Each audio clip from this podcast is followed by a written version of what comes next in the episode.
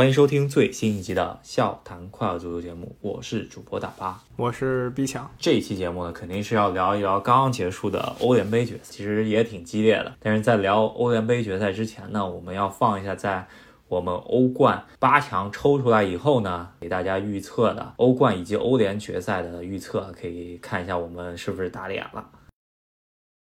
欧冠，咱们给一个小预测吧。咱们不说冠军吧，咱们来预测一个决赛对决，怎么样？嗯，行，我就是纯从牌面上预测了。我牌面上预测是拜仁跟切尔西啊。这个我觉得可能出现欧洲内战啊，曼城对切尔西。OK，行，没问题。欧联杯这边，那如果这已经是英格兰内战，欧联杯又英格兰内战，是不是不太不太合适了？但是欧联杯确实是。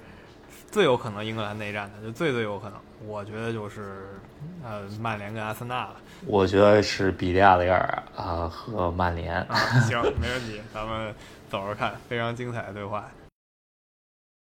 OK，那这个是八强之后之前预测的，大巴在那个时候呢是全说对了，我是只说对了一半，然后到四强的时候我们又重新说了一次啊，因为四强。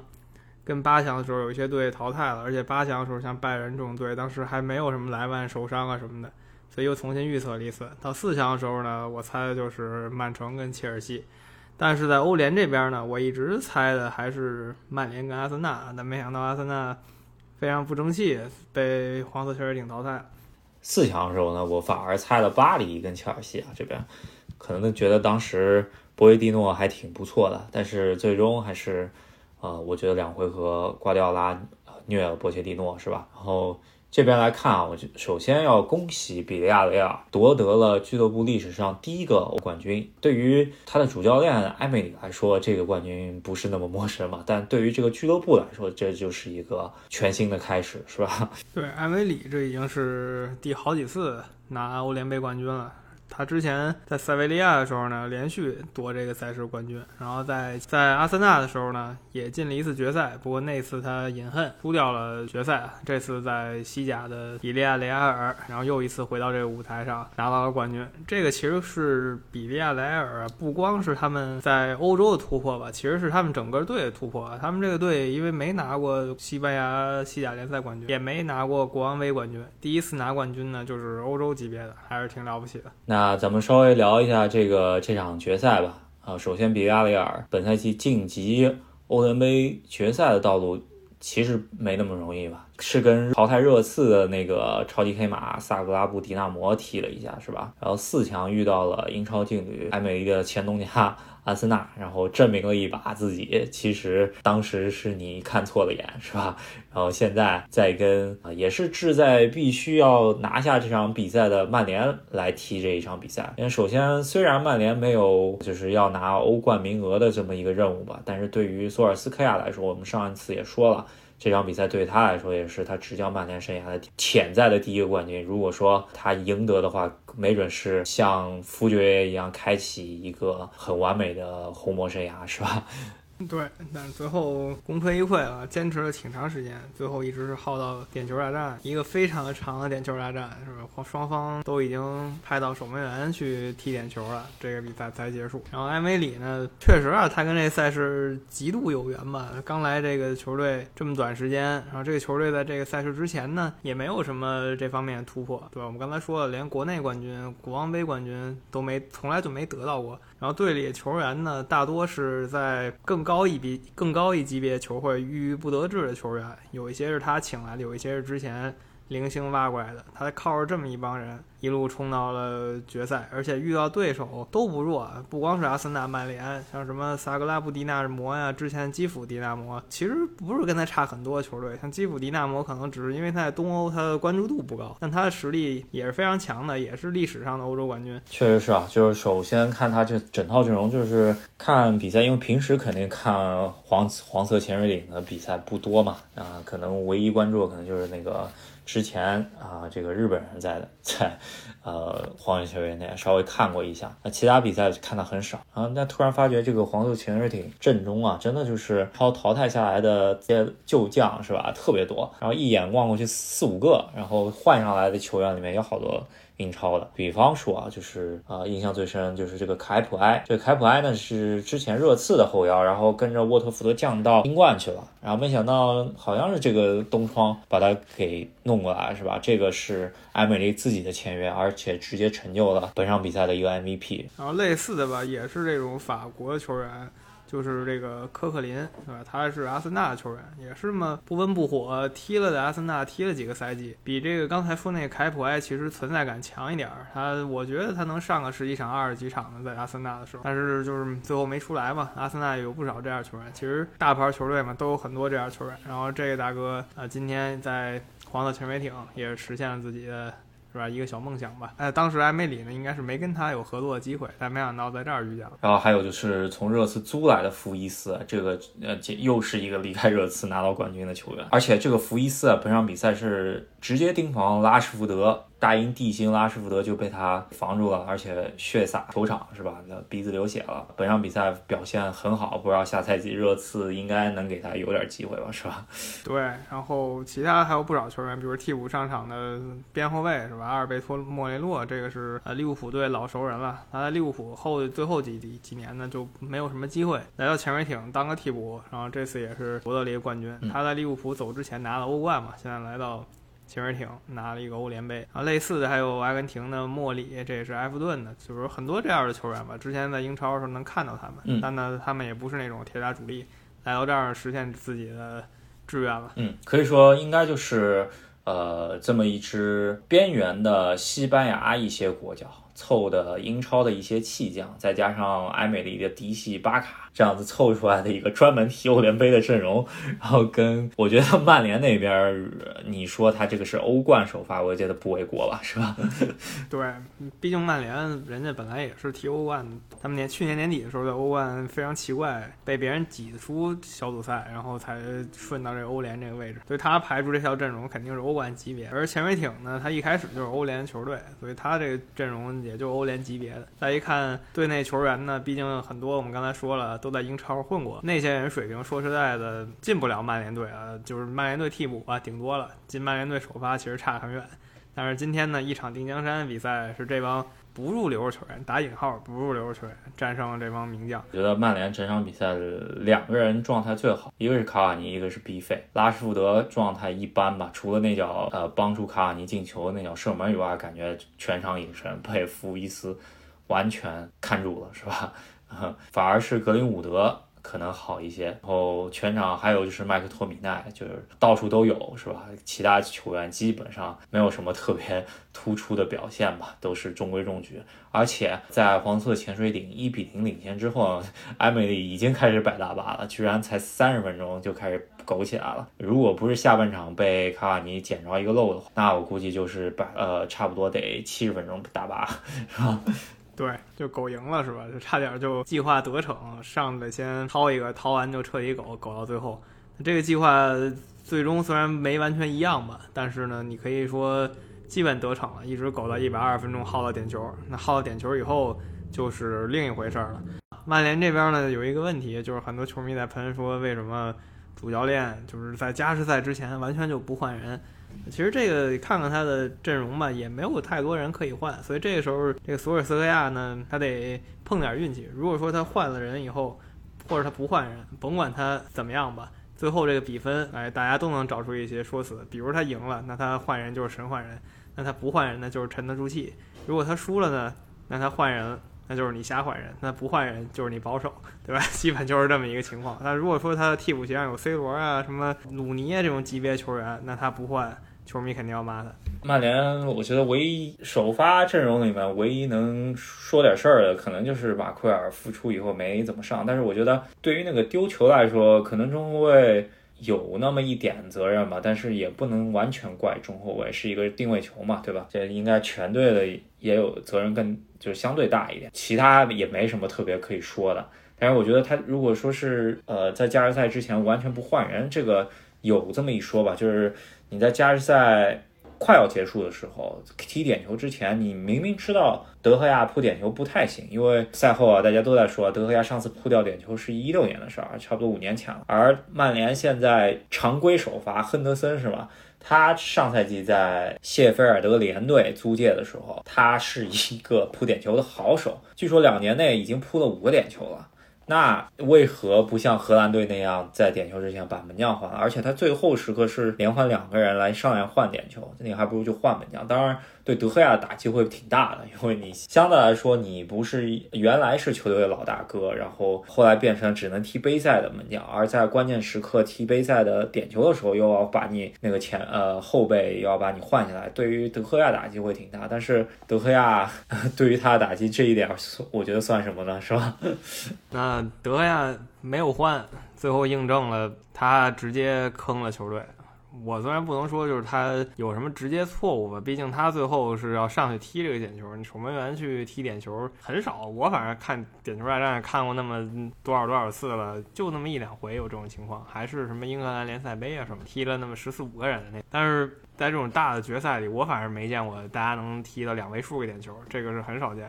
所以他应该也没想到自己最后得上去踢这点球，然后他可能也没想到之前的十个人吧，居然全没踢丢，就是比利亚雷亚尔那十个人居然全没踢丢，所以呢，也是个意外的事情落到他头上了，这个不能完全赖他吧。首先，这个点球踢了十一轮，也确实是我在决赛里面看的第一次踢了十一轮的，哼 而且就是。以前都有看到，比方诺伊尔什么守门员上去踢，前五个上去踢，自自告奋勇，没有说就是说正好罚到第十个，然后只能门将去踢的，然后两门将就被迫去踢的这种情况，确实没有，而且也没有说。正好是门将踢丢了点球，把这个球队给送淘汰了，这个也是第一次啊。德赫亚，我觉得，呃，毕竟踢点球不是门将必须的一个技能嘛，对吧？我觉得他是背背锅了这次。呃，可能你唯一能说的吧，就是说说他为什么之前那十个他一个都没扑出去，你顶多也就指着这个稍微苛刻一点。你要苛刻他踢点球呢，这个确实不行啊。这就好像苛刻有一个中后卫，然后我方没有人可以换了，他被。被迫去守门，然后他黄油手了一样，这个你不太能苛刻他，这个属于被迫的。我只能说，曼联在大好形势下没把这个比赛杀死，呃，确实是主教练要背锅的，这个没办法。而且整场来说，也就卡瓦尼那一次机会吧，打对方大巴，说实话，这个实力比你低一级别的这个对手啊，搞不进去，那确实也没什么。可以怪别人了是吧？进到点球，所 以赖自己吧。埃梅里这边呢，呃，马后炮一下，他的战术应该是完全成功了，就是偷袭一下，全线退守。偷袭是成功了，全线退守呢，基本成功。毕竟最后没被反超，就可以算成功了。然后点球大战。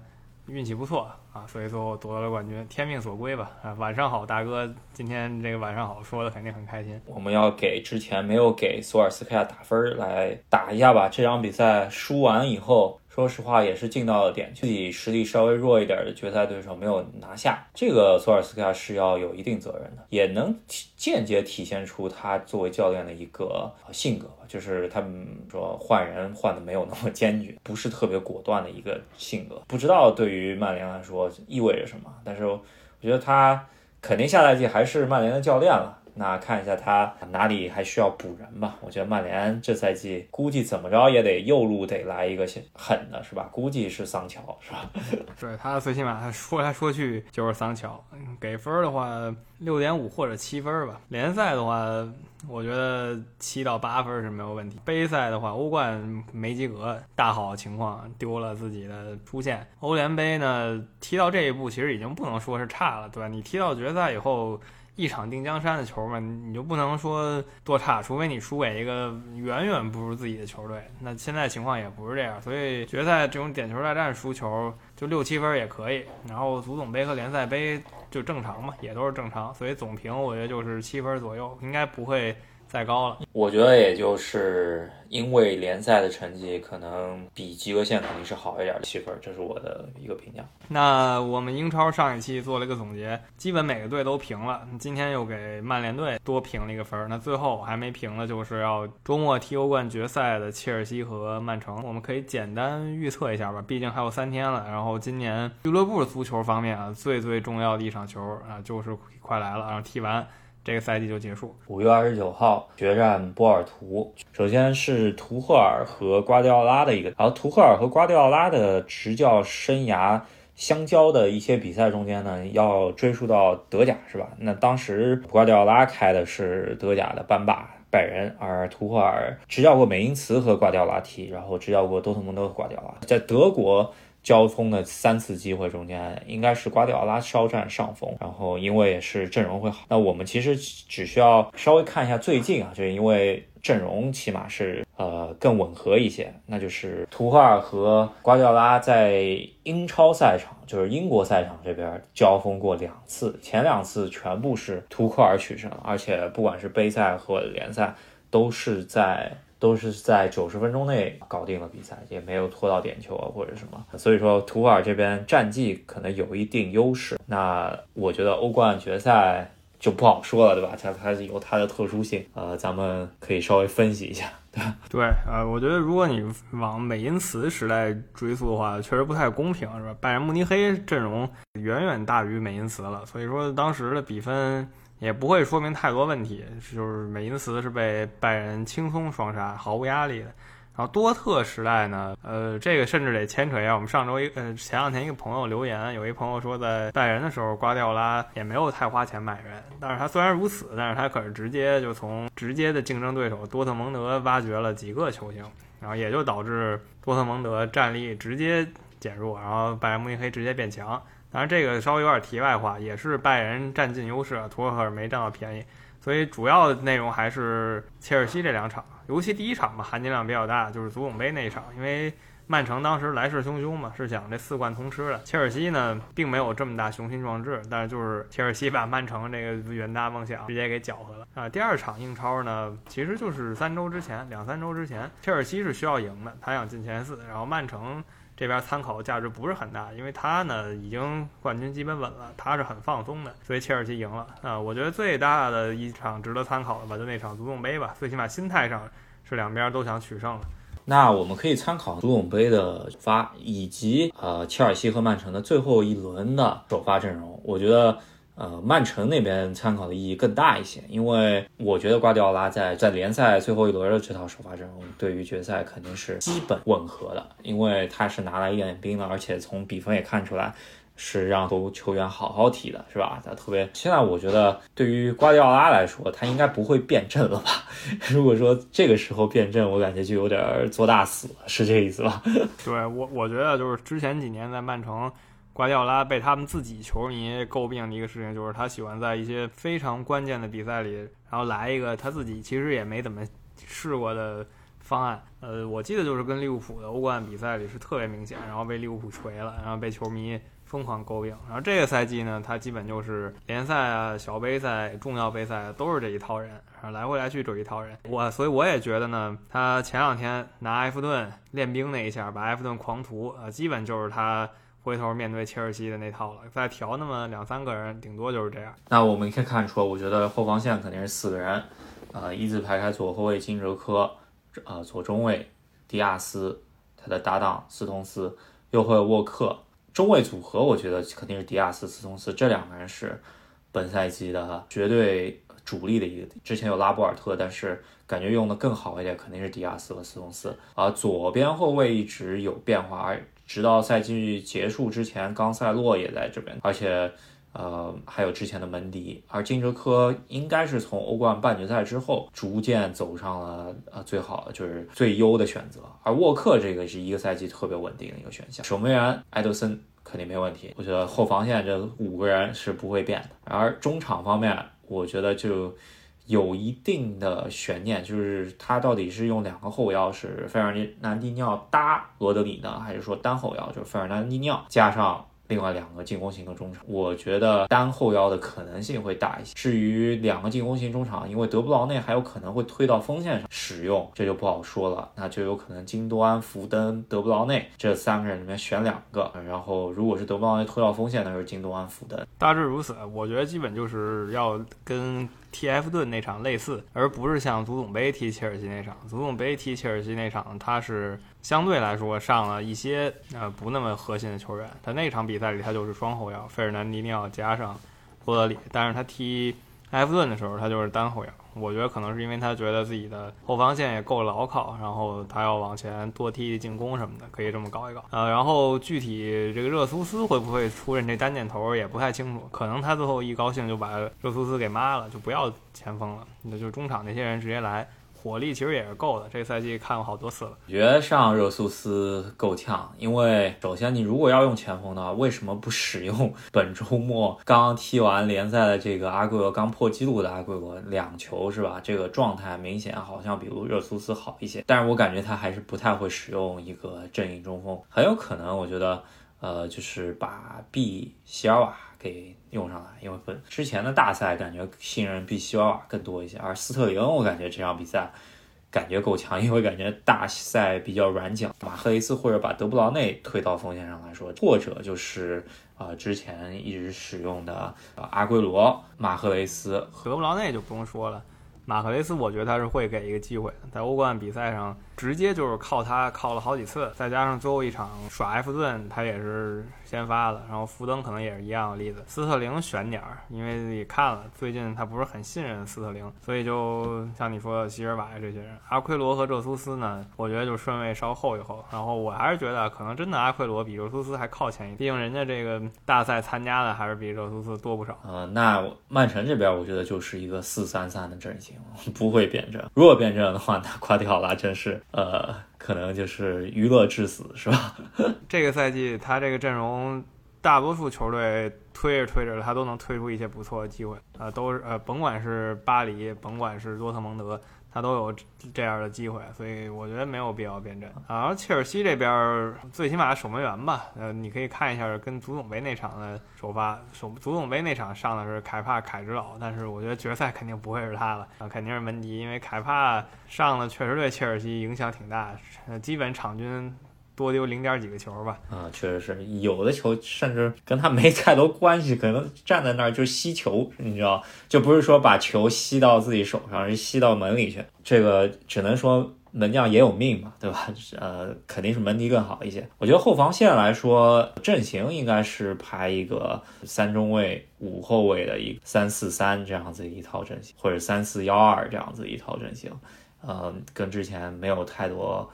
区别吧，两个边翼位，我觉得一左边翼位是没问题，齐尔维尔不会变的，这个绝对首发。而三个中卫啊，有一个位置可能靠右边中卫有一定问题，主要跟右边翼位的选项有啊可能会有点出入。呃，左边肯定是吕迪格状态爆棚，加上比较稳的第二个肖瓦在中间，而右边这个可以是阿斯皮利奎塔。足总杯决赛用的是里斯詹姆斯状，呃，其实防守端做的不错，有一次传球传丢了，被别人一脚世界波。我觉得因为这一脚传丢，很有可能让他导致他这个欧冠决赛可能踢不了。那我觉得更好一点，右边呃中卫就是克里斯滕森，然后把。阿斯皮利奎塔推到右边翼位上面，那这样子相对保守一些，因为左路肯定会攻的比较上吧，然后吕迪格可能会更担任左边后卫的这么一个角色，可能就是突然一个五后卫就移成了一个四后卫这样子啊，我觉得右边可能就没有那么猛一些。而中场方面，两个中前卫应该没啥太多问题，一个就是覆盖全场的坎特，还有一个就是啊能够组织串联的若尔尼奥，是吧？坎特。真的球场机器人嘛，是吧？就我觉得这个年代足球，他是最典型的例子。我我也没看凯特有什么花活，对吧？当然他跟业余比，他肯定有一堆花活。就在职业圈里，他没什么花活，他就是有有那么一两项，实在是在职业里做到最精尖，然后他就负责这个位置，基本就没人能替代，也没人能比得了他。然后再加上这切尔西跟曼城两个队加一起吧。踢过一八年世界杯决赛有坎特，然后切尔西还有吉鲁，这种心态上的经验其实也很难，也很也很不一样，是吧？欧冠决赛呢再重要，他也不敌那四年一次世界杯决赛，是吧？坎特他们在那场决赛心理上都已经取得了一次胜利了，所以这场呢他也是有很大经验的。科瓦季奇就作弊上官了，这个肯定我觉得没太多问题。那中前场。可能我觉得一个前场自由人应该就是芒特，我觉得这个也是没有太多问题。自从兰帕德到队以来，图赫尔也是给到了芒特这么一个前场自由的一个权利。然后呃，我觉得其实切尔西也属于一个无锋吧，呃，这套首发阵容来看，现在就是芒特也好啊，齐耶赫也好啊，维尔纳也好啊，哈弗茨也好啊，这些选项都不是阵营中都是伪九号，或者说是那种游走的前锋。我比较看好的应该就是芒特、维尔纳和哈弗茨啊、首发。这个是我我比较看好，当然他还有齐耶赫，然后还有美国队长普利西奇可以使用，但我觉得普利西奇可能会做后手，因为他的速度啊和过人可能是在搏命时候比较需要的。然后吉鲁的话，我觉得不会首发，但是会上。然后至于上什么时候上，有可能是垃圾时间上来，或者是呃。搏命时候上来，我觉得都是一个关键的球员，是吧？就主要他一上，这个打法就全都变了，是吧？现在你纵观两队，这种可以当站桩中锋来的人，也就他了，嗯，就就他上去在那疯狂顶一顶，要不然你没有他的话，你就是拿中后卫上去冲。对吧？但中后卫上去冲肯定不如人家专门干这个上去冲好使。所以说吉鲁如果一上的话，整个战局就要全部全部改变。所以我觉得瓜迪奥拉他肯定是明白的，他肯定也是让他的后防球员有应对。所以我很期待啊，就如果切尔西把吉鲁派上去了，曼城该怎么应对？对方突然上了这么一个破城锤型的球员，对，这我觉得属于是上个年代使用的进攻策略，然后对阵一个新的一个防守那个阵型吧，看一下瓜迪奥拉怎么去破解一个呃可能是老掉牙的一个战术，但是也挺好使的，是吧？对，就是简单明快嘛，是吧？如果说他这个后防球员了，就是我们看吉鲁这种球员进球，就是后防球员就是被他呃泰山压顶下来了，就是被他压住了，然后就是被他。碾开了是吧？这就很其实挺没辙的，所以我看一下，如果他上了，曼城这边能怎么应对？然后胜负手，我觉得要看维尔纳到底状态怎么样吧，多助攻点，别老射门是吧？然后这边切尔西有一个普利西奇和吉鲁的变招。还有就是右边可能奥多伊可能上来冲一冲，而曼城这边呢，我觉得能够变招的可能性太多了，就是说，甚至就是说啊，就是热苏斯和阿圭罗同时上上来是吧？就是如果要搏命的时候。然后还有碧玺啊这些，呃，碧玺啊，费兰托雷斯啊这些球员，如果愿意的话，都可以完全弃防守于不顾，然后把那么六五六七个进攻球员往上往上囤嘛，对吧？最后就是全力一攻的时候，都可以这么干。所以看一看，还是很期待。那希望图赫尔能够保持自己对阵瓜迪奥拉在执教切尔西以后的这套战绩吧。能够取得三连胜，当然，呃，也有也有说就是过一过二不过三嘛，对吧？都有这个说法。对两个球队来说都非常重要。切尔西如果成了的话，十年之内两次欧冠是个非常不错的成绩。如果曼城成的话，他就是历史第一个欧冠，他们队第一个欧冠，然后拿到一次三冠王。如果他拿到三冠王，那就是英格兰历史上第三个三冠王啊，也是非常了不起成就了，几十年才有一个的事情。这样欧冠呢也没有几天就要开始了吧？我觉得我肯定是超级期待，估计就是看比赛会特别激动。预测就预测到这儿吧，因为足球毕竟是圆的。稍微讲一讲，就是观众给我们留言嘛，可能在最新一集出了以后呢，大家都有回去听我们。之前的节目啊，就是有一个观众，呃，直接翻到去年十一月的一期节目上来说，就是来来看你们打脸的是吧？确实打脸打的比较深那场。去年十一月的时候呢，那个确实啊很难想象，这个主要当时热刺太火，热刺就让我看到穆里尼奥在切尔西时候那个蒸蒸日上的感觉，联赛顺风顺水，冲击杯赛的目标也一直在，所以大家呢不，其实也不光我们媒体都在说穆里尼奥对热刺的改观是什么，再加上当。当时他那个电视剧非常火，他这些都加一起，大家都很看好穆里尼奥啊。曼城当时是比较低迷的一个球队，他前两个月我们之前说了，他前两个月低迷，然后从第三、第四个月开始走向正轨，然后最后成。所以没想到的是，就是 二零二零年的时候，哪知道二零二一年会发生这么大变化？所以打脸呢也是正常的吧。有很多预料不到的事，我们也承认这个打脸打得特别狠。希望大家说，我觉得多预测总归会出现这种问题吧。哎，毕竟一个赛季的波动肯定还是会出现很多次的，是吧？对，所以我们这个球迷也他也说了，说一般大家都是通过结果回推过程正确与否，所以也是这样。就是你预测的时候，你很难想象一些谁跟谁之间有矛盾什么的，对吧？这其实我们也不知道。那最后这事儿出来了，哦，大家才恍然大悟。然后有一些球迷问我们，下赛季一些球队的欧冠会怎么样？这个肯定还不敢说嘛，对吧？你得看这个赛季转会，转会，比如说，比如说曼联，他就真能来桑乔了，那他肯定呃几率更大一点。等等等等的，对这场欧冠结束以后呢，就马上又呃过十几天，可能大家都要看关注欧洲杯了，的阵容也出来，很有一些争议吧。咱们可以在欧冠结束以后，给欧冠那期节目做完了以后，给大家前瞻一下欧洲杯吧。就是欧洲杯的阵容今年也挺好看的，二十六人，但是吧，有的球队没到二十六人，就变成了众矢之的了。对我，我觉得没到二十六个人有点莫名其妙，说你多带一个人总比少带一个人是是好的嘛，对吧？就算你说你球队你看。看不上国家的第二十四人、第二十五人，真不至于，还是拿得出二十六。不知道主教练怎么想。那这期节目呢，就跟大家聊到这儿，还有两三天就是欧冠决赛了，敬请期待一下。啊，喜欢我们节目的朋友呢，别忘了在喜马拉雅上、微信公众号上，还有网易云音乐上关注一下我们，支持赫斯基大帝的节目。呃，如果想要跟我们近距离交流的话，可能就是通过我们的赫斯基大帝微信公众号来添加我们微信号，然后进入到微信群里面跟我们多讨论。在这个赛季最重要的一场比。比赛之前呢，还是做个小预测吧。我希望切尔西能够取胜，可能一比零。